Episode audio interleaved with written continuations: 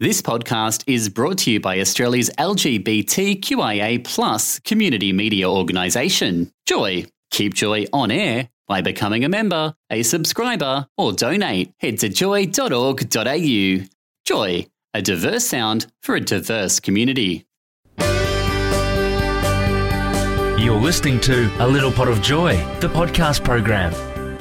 Welcome. This is A Little Pot of Joy, the podcast show with Andrea and Alice. Our community is made up of so many amazing and diverse groups of people, as are the programs on Joy 94.9. There is something there for everyone. A Little Pot of Joy is where we highlight just some of these amazing programs. We would like to show our respect and acknowledge the traditional custodians of this land, of elders past and present of the Kulin Nation, whose land we are broadcasting from. We're opening the evening with a podcast from As I Was Saying. Lana speaks with Buck Angel, arguably the most famous trans fellow in the world, about identity, what we call ourselves, and the importance of context, the adult industry, how he likes that he's fetishized, and how he sees living to his authentic self as vitally important to his happiness. So if you missed the show this week, the podcast is available for download from the Joy website, www.joy.org.au forward slash as I was saying. This is A Little Pot of Joy, the podcast program. We respectfully acknowledge the traditional custodians on which the Joy Studios stand. We pay our respects to the Wurundjeri, Boonwurrung, Dja Dja and the Wathaurong people of the Kulin Nation, and to their elders past and present.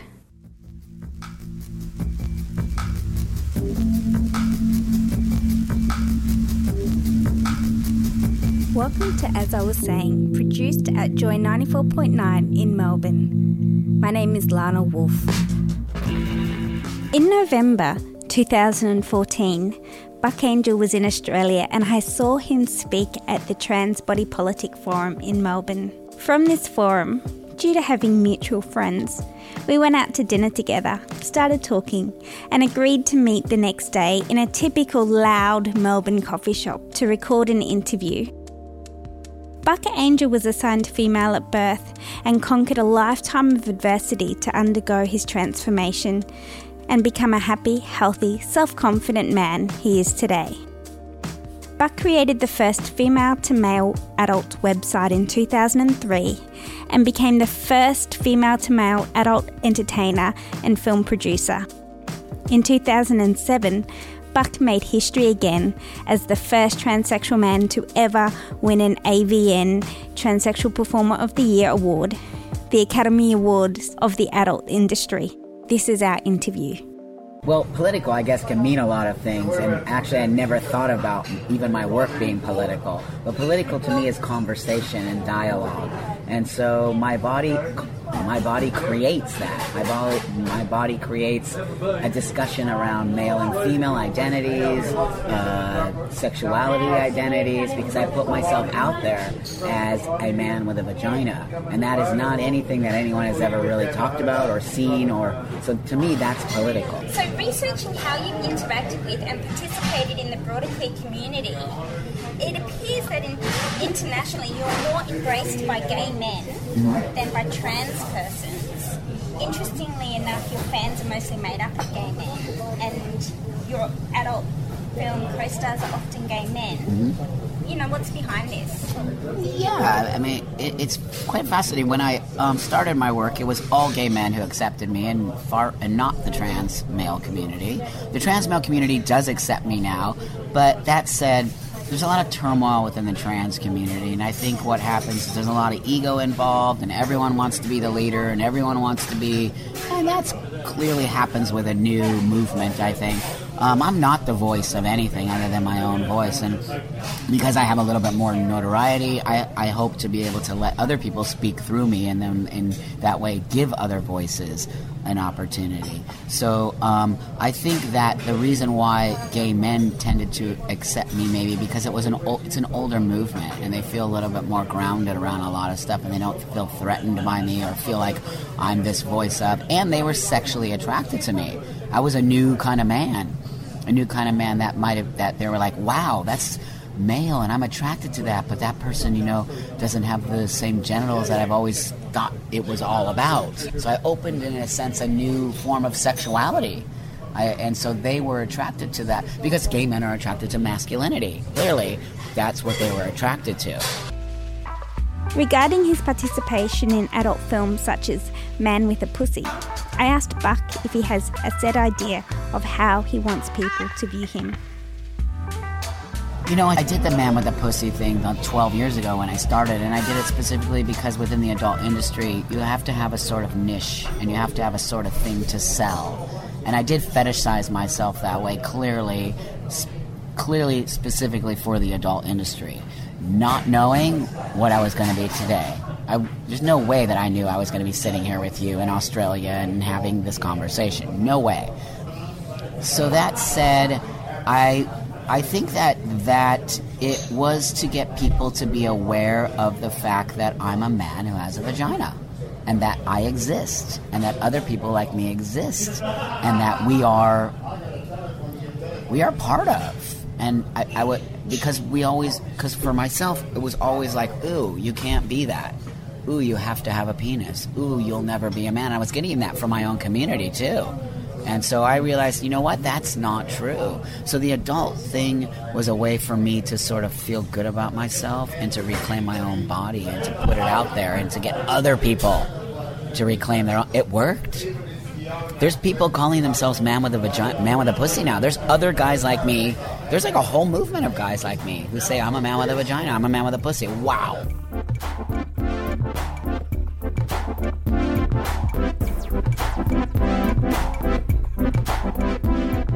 One of the things I really wanted to ask Buck was how do you do sex positive trans porn while minimalising the possibility of the aesthetic being turned back on the trans community by viewers interpreting it as a spectacle and as playing into the fetishizing of trans persons' bodies?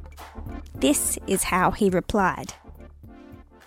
Of course, you don't think I get that already, that you're fetishizing trans people? I think fetishizing is a positive thing. I like that people fetishize me because I don't, that's why. Because they're just saying fetishizing is a negative thing. It is not. What about the people that don't feel that way? Yeah, you're right. What about people that put that fetishization on you just for, because of the content there? Then that's fine. That's exactly what I do. But I'm not fetishizing anybody else but myself. Where does it say trans people? It says Buck Angel, the man with the pussy. People are missing that point. It never says trans man. Uh, Now I sexing the trans man, uh, triple X? But I give a voice to each. It's docu porn. It is not about me. I put a camera on you and you speak and you perform because you are doing it. I don't tell you how to ha- I don't tell you what to say. I ask you a question and I don't tell you what to do within the context of the sexual scene. And everybody who signs up to be part of my sexy and trans man clearly has their own idea of what they want to do to do that. So you're fetishizing yourself in a sense that you're okay with other people fetishizing you. That's the way I look at it as an, an empowerment tool. I'm all about empowerment. I'm not about, and I personally don't think fetishizing is a bad thing. I mean, you can if uh, you can look at it both ways. It just depends on how you look at. It's like words, reclaiming words. You can say reclaiming this word is not a good thing, or you could say you're never going to make the world everybody on the same plane. It's just not possible. All I know is I know what I'm doing, and I know the people that like what I do, and that clearly is a lot of people. So I don't think that anything I do is a bad. You're always going to find the naysayer. It's just how it is. You're on Joy 94.9, and this is A Little Pot of Joy with Andrea and Alice. From Critical Hit, which just celebrated its very first birthday, Crossovers. The team talk about crossovers, not just the obvious stuff like movies, but how about when TV shows get made into video games? What about certain recording artists who have awkwardly starred in video games? We get taken through some of the most popular and most weird examples. And if you just can't listen to the show live, download the podcast from the Joy website, joy.org.au, or the iTunes Store. You're listening to A Little Pot of Joy, the podcast program. Yes, you are on Critical Hit here on a Saturday afternoon. We're doing a show today about crossovers, uh, talking about video games that are based on um, other forms of pop culture. So we've done movies before, so we're not sort of talking about Lord of the Rings and stuff like that. Talking more about your TV shows that become video games. Celebrities that suddenly come out with video games. Well, yeah, I mean, you look at video games nowadays, and pretty much everything has a video game related to it. Yes. most of the time. Look, to me, Buffy the games on Xbox were to this day some of the most effective crossovers from a TV show in history. So. During the break, there are a couple of Harry Potter geeks getting very, very excited for reasons I don't understand. Me I just have my wearing some Slytherin- kind of Harry Potter. I have my outfit. Slytherin hoodie on, yes. Okay, so now what, Check out. what game are you talking about that you want remade? Okay, so they made a Harry Potter game, um, Quidditch World Cup, and it was amazing. Like you got to play as the whole Quidditch team. You, like you picked, you started off at Hogwarts and you picked your Hogwarts house, and then you won the House Cup, and then you could go on to um, one of the international Quidditch teams, and you played all around the world. So they had different Quidditch pitches for all different countries, including Australia. By the way, it was awesome. Okay. Um, and then yeah, you just got to play Quidditch, and it was they did it so well, and I, oh, it was amazing. I thoroughly enjoyed it. Yes, So was it Such a basically like It worked FIFA so well, the Quidditch? yes, Kind of. yes. But like it wasn't Hate FIFA. It worked so well. Like usually when games come out, like like little spin-off games and things, they're usually pretty broken, and they're like, "Let's how can we make money off this?" And they just rush it out. Yeah. But it was such a good game. Yeah, the mechanics were really well done, Yeah. and I Is Quidditch kind of like Blitzball from Final Fantasy X? Kind of just in the In a- air in and in a not way. underwater. In a way, yeah. Except you're not flying on um, broomsticks. I just Okay. want I want a remake and I want it to be an international esport. Like I need this in my life. I need every every team to have their own Quidditch robes and you see them on TV and like everyone's got a following. It's just yeah, that'd be so amazing. So talking about gaming fantasies for a second, if we can just stray off topic slightly, I always thought the best crossover in history. I'm a wrestling fan, right? So I always, shh, I always wanted when I was a kid. I still think it would be really cool today. Is a game where it's like GTA kind of thing. So you're in an open world in like a city, but you play as like The Rock, and you just walk around like punching people and giving them wrestling moves on cars and like doing the people's elbow on people, and you can change to like different characters and do wrestling moves in the street and do like a GTA crossover with wrestling. Is that not GTA? well, not really. no, Is no. there any sure? psychologists listening to the show? Because I think we need a psychologist. and you're like, uh, uh, Randy Orton comes in, it's like, oh, KO out of nowhere, and it's just, and you know, I think we need also, a are psychologist. we just going to gloss over the fact that you have no idea how Quidditch is played? Because even if you don't like Harry Potter, that's like too Well, far. if he hasn't watched any of them, no, then no, it's how- broomsticks and a ball, right? How do you How- how still do you not know not- what Quidditch is? how do you it's not know you broomsticks like and a it ball, then? right? I just told move you what on it from. Quidditch. It's, it's broomsticks and three different types of balls. Yeah. What? Golden snitch. yeah, you like Come balls, on, don't you, man. Luke? Four balls. That sounds like some There's sort of four porno. balls. I don't know what's going on. What is There's golden a quaffle, snitch? there's two The bludgers and a golden snitch. snitch is not Come as on. bad as you think. I've been to parties called Golden Snitch before. Um, Moving right along move on. There's- to probably the best game of all time, Fifty Cent, Blood in the Sand. Yes, and 50 Cent Bulletproof as well, so there's to relax. There's been two 50 Cent games that have been released. No. Um, action games. Um, Hasn't there been a lot more? I'm just that? really surprised that 50 Cent has his own video games. Look, but I think it's amazing. you're going to play it now. You're going to seek it out, aren't you? Yes. So, look, you know, uh, musicians being involved in games has been around for a very long time. One of the earliest ones is one of my favourite games as a child Michael Jackson's Moonwalker on the Sega Master System. And Why are you making an that out- face at me, It was Megs? an arcade one as well. Drake keeps appearing on stage at Ubisoft E3 shows. I'm still No. not sure why. I hope they have a He- game of he- Drake and it's just him crying for like the whole, On a whole, chair. like 70 hours of gameplay. He's just on stage every so often. I'm still, I have no idea why. And then you 'cause kill him for no Taylor doesn't- reason. Isn't helpful. You just kill him for no reason. So we can call it Hatred of Drake. It'd be great.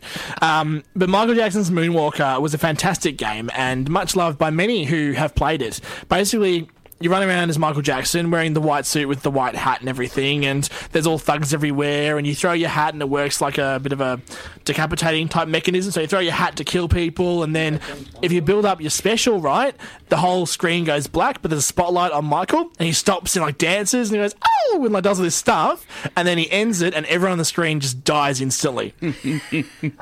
It Ultimate is- move. It was, it was the ultimate move. It was like a fatality, but with Michael Jackson dancing you to death. Um, it was a truly amazing, amazing game I on had the an Sega arcade Master machine System. with it on it. There it is. and There it is. Look, Kev. It. Yeah, it was arcade as well. Yeah, it was just so cool. And um, as a Michael Jackson fan as a kid, that was when he was in like his peak, right? Like early '90s, late '80s. You know, when it was like he was touring and it was massive. Yeah, and um, it was just an amazing game, and it was such a cool crossover, and it's reflected on quite fondly by many people. I think we must have a bit of a generational gap here. It's not really. I have heard of it, but Yeah. yeah, and I have heard. I was going to say we're pretty much very similar ages. And part of the issue is that not many people had a Sega Master System Yeah, as well. exactly. So I mean, that's that's where it gets awkward. But Then also, it was also on PlayStation Two. No, Sega Mega Drive. I was going to say PS2. What? Yeah, right. That would be ridiculous. Um, also, uh, now, Kev, we mentioned it before briefly, but High School Musicals had a couple of games as well. Yes, they have. They had a game on the 3DS, which was or the DS, which was really weird. But they had their High School Musical Sing It, Yes. which was basically High School Musical Sing Star, but it was terrible because Yes. there was no scoring system in it, so it just was pointless. But you know, it was still fun because you were just singing along to the That's music called you know and karaoke, love. Kev. It's essentially, it's essentially what it was. It was Yeah. essentially a karaoke game. Um, With a very creepy, lifeless looking Zac Efron. Yes, yes. But there's a few High School Musical games out there, and you know a lot of these um, Disney things because kids love them Because money. because money.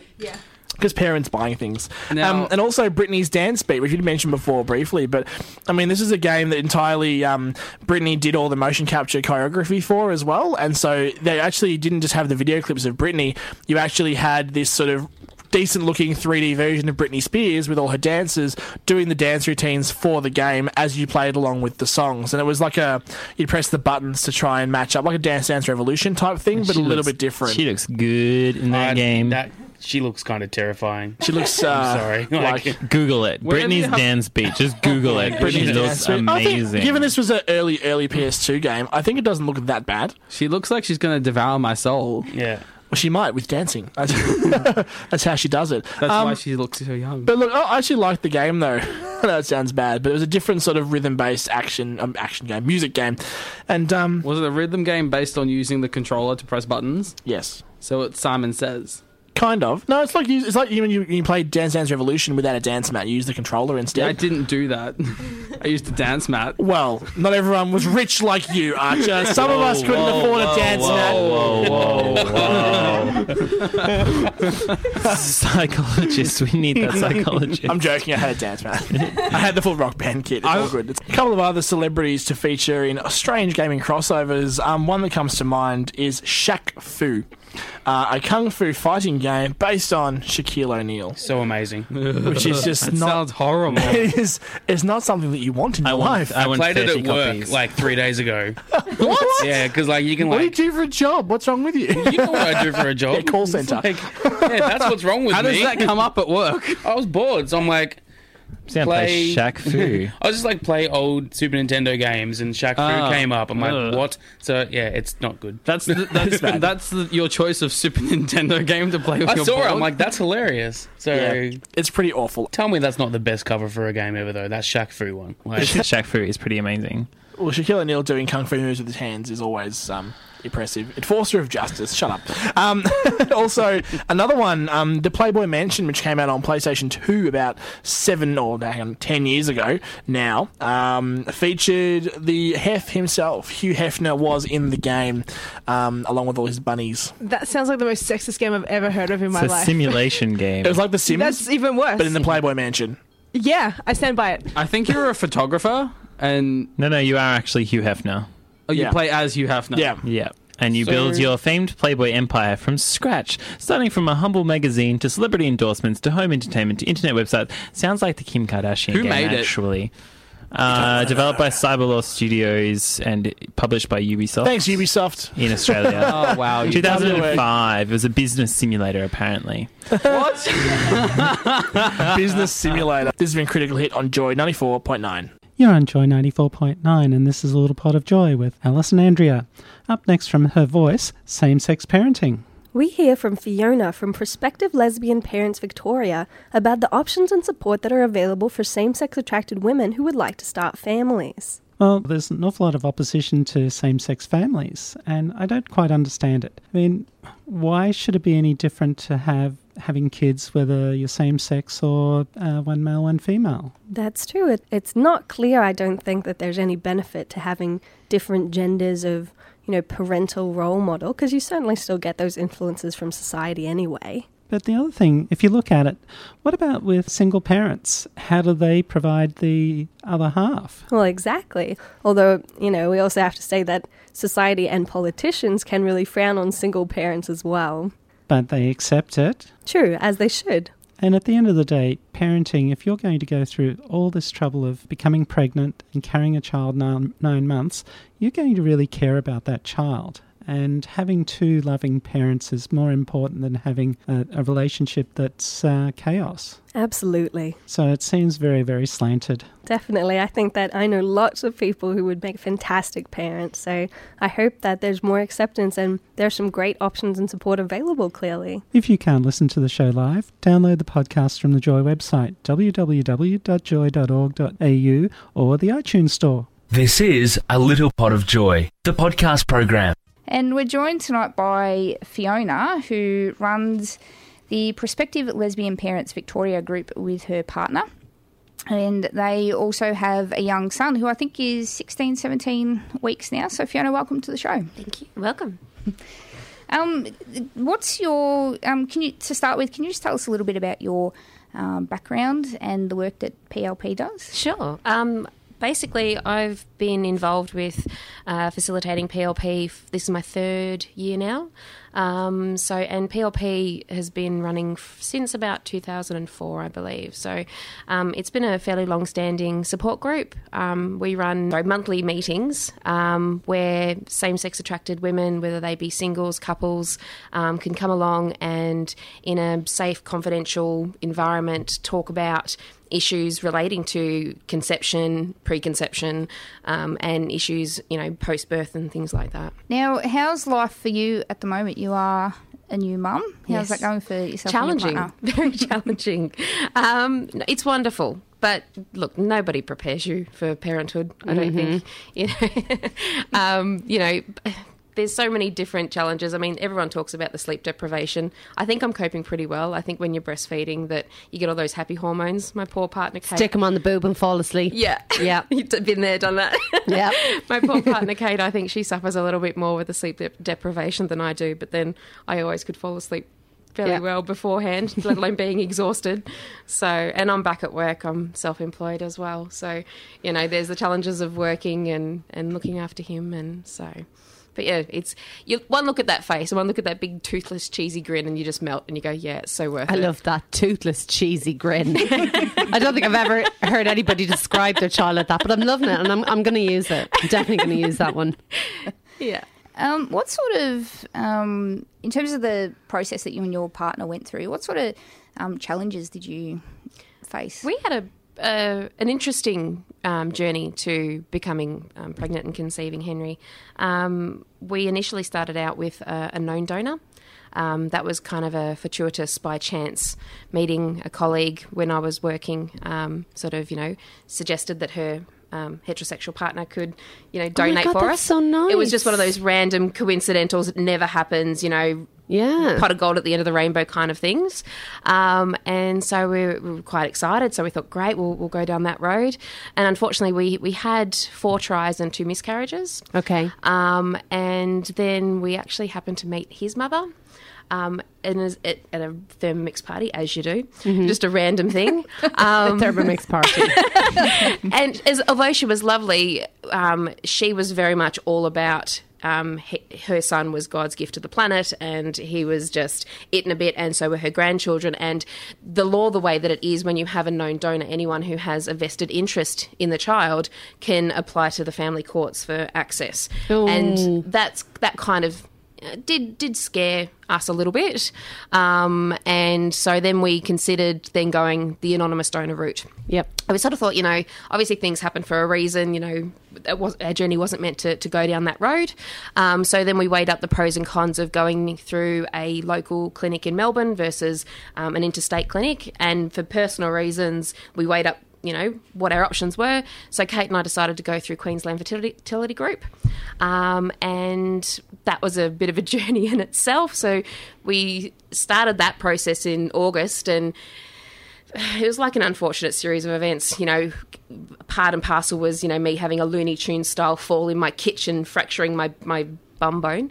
Um, Well, hang on. Was this this was before the insemination? This was before Okay. the insemination, so Right. like trying to lead up to this Oh, process, and you're like preparing yourself. Yeah, and- exactly, oh. exactly. So like that was kind of a story in itself. So yeah, so I fractured my coccyx, so we needed to give time for that to heal because when you're pregnant, that's a, Mm.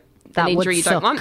Definitely. So then eventually, you know, then the uh, um, gynecologist had a month off on holidays, and then anyway, anyway, long story short, we eventually got back up to Queensland to try, and we got f- pregnant first go at IUI. Fantastic. Which is uh, in utero insemination. Um, so for us, it was a really, really long time for something that happened in the end quite quickly. Um, So just to explain to to some of the listeners who might not fully understand the the process of IUI, so it's intrauterine insemination. That's right. So we like a lot of people kind of technically know it as turkey basting, but it's a bit a bit of a step further than turkey basting, isn't it? Technically, I don't think it's technically known as turkey You- no, but not technically. Sorry, locally, locally known as turkey basting. But turkey basting is a kind of first effort, isn't it? Where you literally get a turkey baster.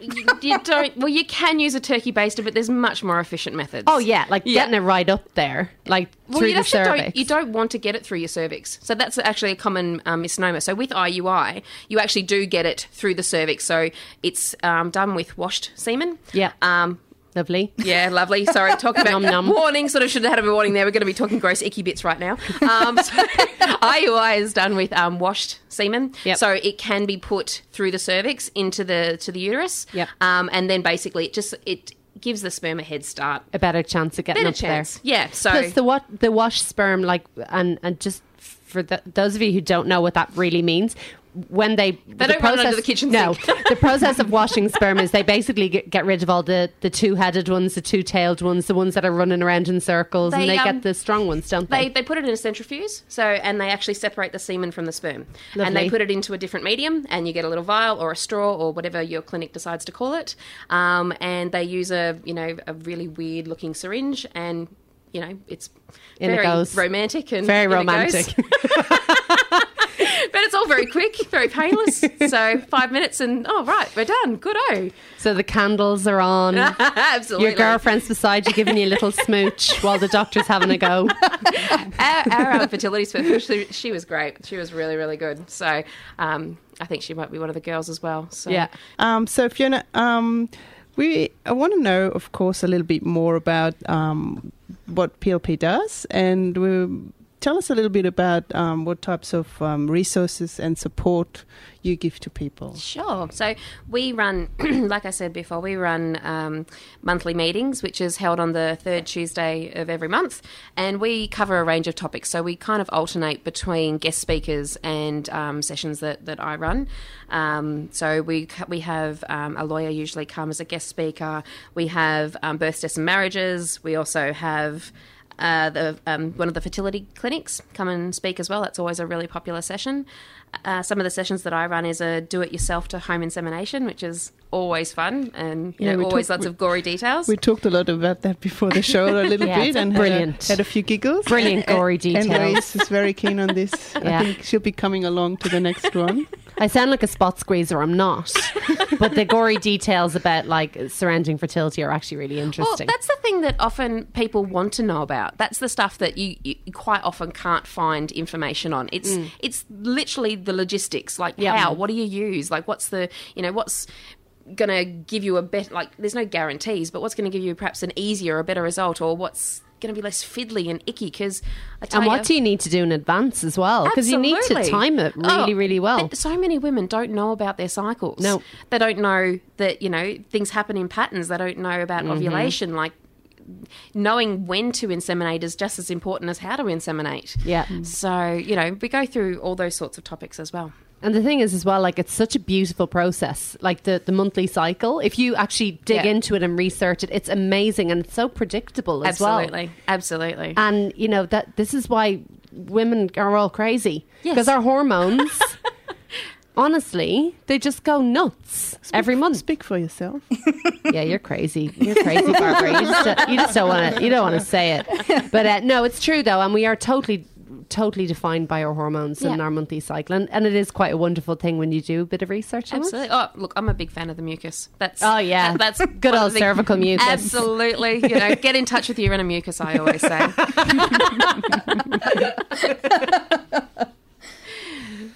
So yeah, with them. So so PLP. So what kind of people do you get showing up? Do you, is it is it all same sex attracted people, or do some heterosexual people show up as well? Um, sometimes we get um, donors, but we kind of ask people to um, let us know when they're bringing donors because you know we like it to be um, an environment where people feel like they can share and ask questions. Mhm. Um, so there's certain sessions where it's absolutely appropriate to bring donors, like for example, this month's session, we're having inviting support people. So it's an opportunity to perhaps bring grandparents, parents, donors, people that are in your support network that want to ask questions are a little bit afraid to either ask because they don't want to get that graphic with you know or they're asking inappropriate set questions and you just want to bring them along so someone else can answer them for you yeah i'm happy to do that sort of stuff um always Which is kind of good because it's inclusive, right? It's absolutely Not, yeah, yeah, yeah. absolutely no we're not in, e- exclusive at, at all so um And- And I think that group of people is, is quite an important one for somebody who like s- starts this journey. Yes. And because yeah, as you you we've sort of um, crossing that a little bit. That yeah, for some people it might work straight away. For other people it might not. Yeah. Uh, some people try for years. Yeah. Um, and um, I, I can imagine it's quite difficult to decide who you talk to in Yes. that phase or not because you don't or I, I don't only know from people that when they tell you you're, they're pregnant, that's usually a while in, you know, because Yeah. you never know what happens, might go wrong, so you don't tell the world straight Well, that's it. away. So I think too, you know, it, it- there's always that that I, I know um, Kate and I had that that issue of of being so excited that you're trying to make a baby and wanting to tell people, and and we did tell some some people early on, and then when we went through the process of having two miscarriages, it's heart wrenching, Yeah. Mm. and everyone like you read the blogs and all that sort of stuff, and everyone says, you know, don't tell people until you've passed that safe mark and until you actually go through that process, I think, of having a miscarriage, you don't actually acutely realise how much that that can affect you. Hmm. Um, you know, but then again, depending on your support network, some people can then rally around you. Yeah, it's a double-edged sword, it is a double-edged sword. it? It, it really does depend on your support network, I think. Because if you don't tell anybody, you have to kind of suffer it yourself, yourself Yeah. and your partner. So you don't have any support then. Yeah, which is yeah. It depends again. It depends on your your, your support group. yeah. you know, if you've got some friends of going, so you're pregnant yet? You're pregnant yet? Hey, not helpful. Yeah, yeah. um, but then you know, you you've got other people that just are there, and I think they're the kind of support people that you need that. Uh, uh, wait for you to to open up and to to invite you in and to talk about those issues that are meaningful to you and to just be there. And, of course, heterosexual couples go through this as well. who- Absolutely who, go they through do. IVF. Absolutely. So it's it's pretty much the same thing for Yeah. those guys too. Yeah. Do you, do you find that um, women who are in same sex relationships, um, do they like? Are you less likely to have within your you know sort of friendship groups people who've you know shared these similar experiences? Like I know, um, I mean, most of my gay friends, for example, um, don't have babies, haven't started families, versus all of my straight, oh, not all of them, but a lot of my um, well, all the straight friends that I grew up with, now we're like in our mid thirties, um, they all have kids. So it's it's kind of a different. Like you find yourself often, I think, in a totally different social sort of context in terms Yeah. of that support. Absolutely. I, I- I think I've definitely found that. I mean, even with new mums groups, I haven't really clicked with the new mums groups that's in our area. Um, and I've sort of found that, not that any of them said anything nasty or anything like that. You know, sometimes you just feel a welcoming vibe and sometimes you don't. Um, and, you know, with the new mums group in our area, I definitely haven't felt that connection, that, that ability to identify um, with that group. so, Um, so are you the only same-sex uh, mom? yeah, yeah. In in that area, I am. Yeah. You know what? Maybe maybe it's just a, a little bit about. And I know we shouldn't have to educate, but maybe it is just a bit about that, you know. And it's about familiarity as well. Yeah, it, it is. I Maybe mean, it'll just take be- a bit of time and perseverance. Oh, yeah, potentially. I mean, be, doing PLP, I love having that.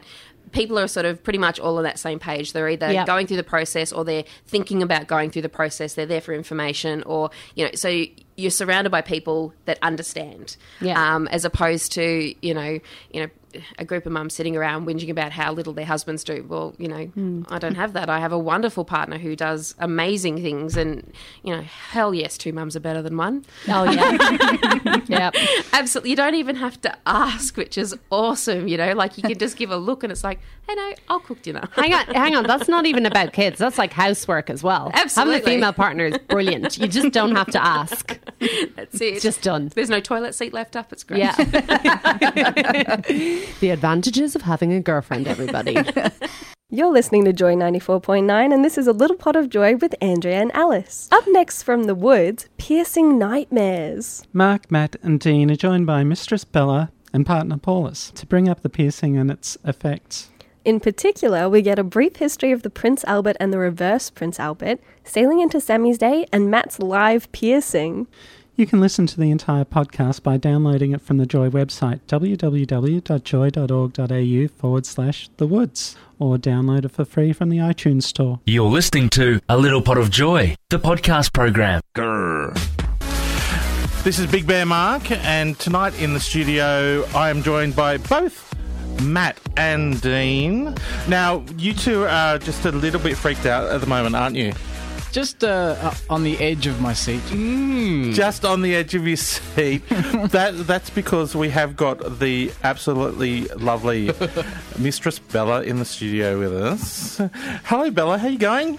Not bad, Mark. And yourself? I'm good. I'm very, very good. And we've also got uh, Bella's lovely husband, Paulus, in the studio as well. Hey, Paulus. Oh, yeah, how you going? Good, good. Basically, tonight we're going to be talking about piercing.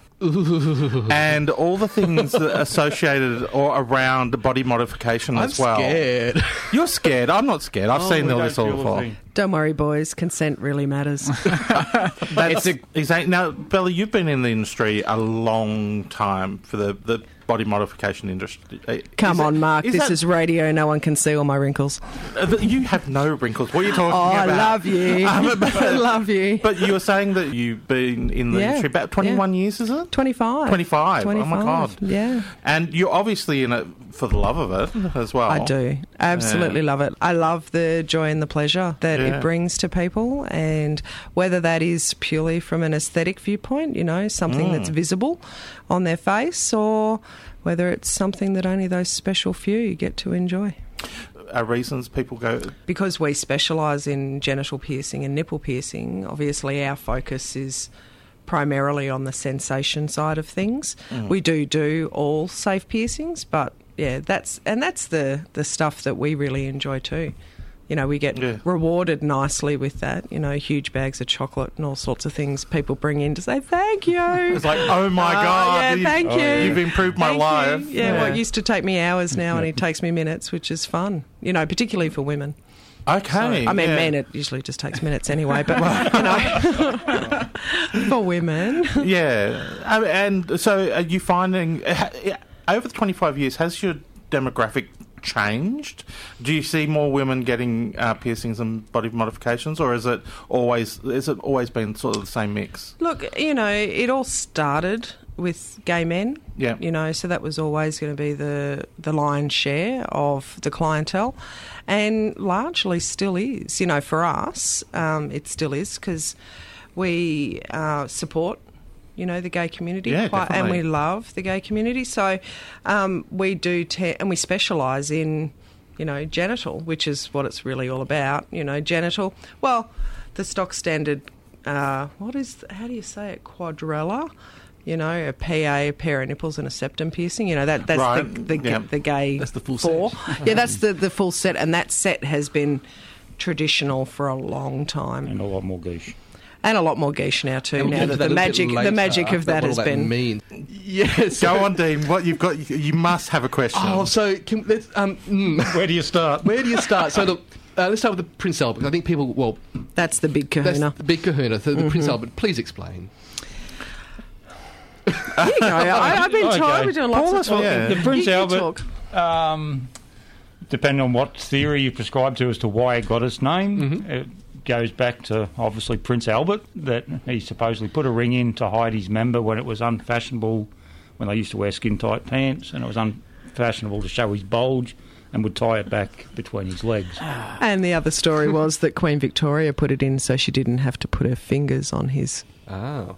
Oh. So if you want it, then you better put a ring on it. Yeah. Well, there is that. Yeah, if you like it, put a ring on it. Um, yeah, so absolutely. a reverse Prince Albert then. That can't. Okay, so the the PA they both involve the urethra. Mhm. All right, so the Prince Albert goes.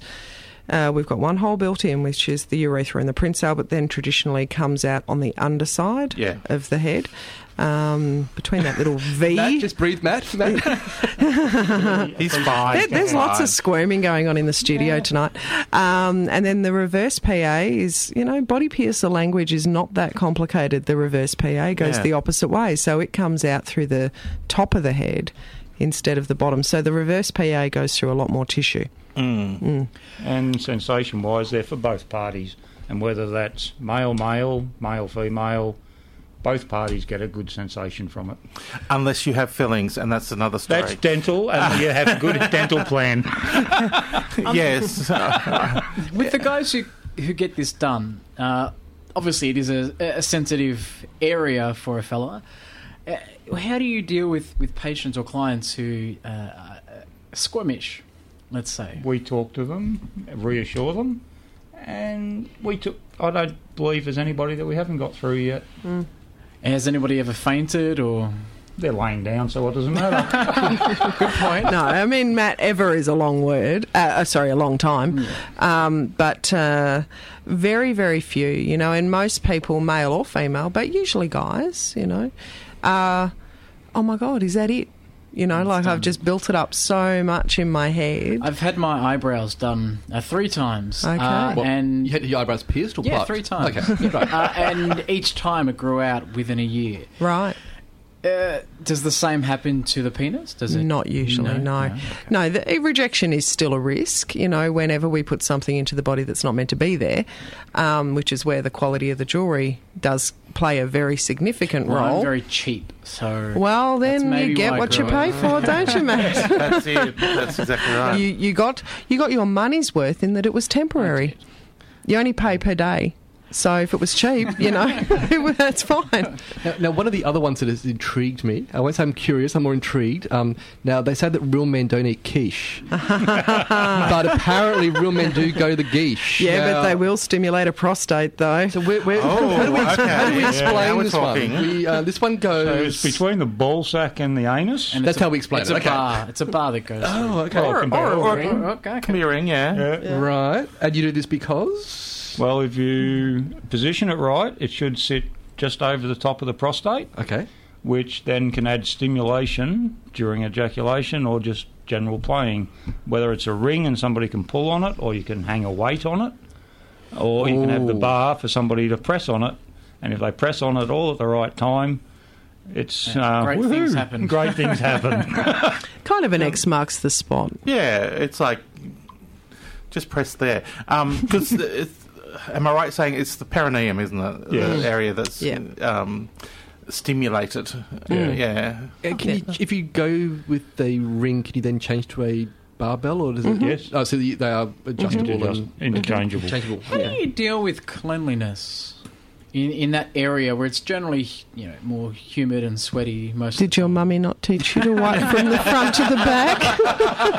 well, considering our, our, our listeners are mostly bears, so Sure, they're but you know, you still sweaty wipe men. from the front to the back. I'm yeah? not talking about that. It, Oh. it's like Just normal- sweats, like normal normal showering. sweat, like Just your pubic normal- area. normal shower. showering, normal hygiene rules apply. Don't talk to him. Oh, well. yeah. um, yeah, just normal everyday showering and hygiene rules apply, Okay. and that takes care of the majority, all of it, Oh, really. that's good. Yeah. You know, because your sweat's fine for you. You know, it's only when it stays there too long. yeah, you just that it wash the taint away.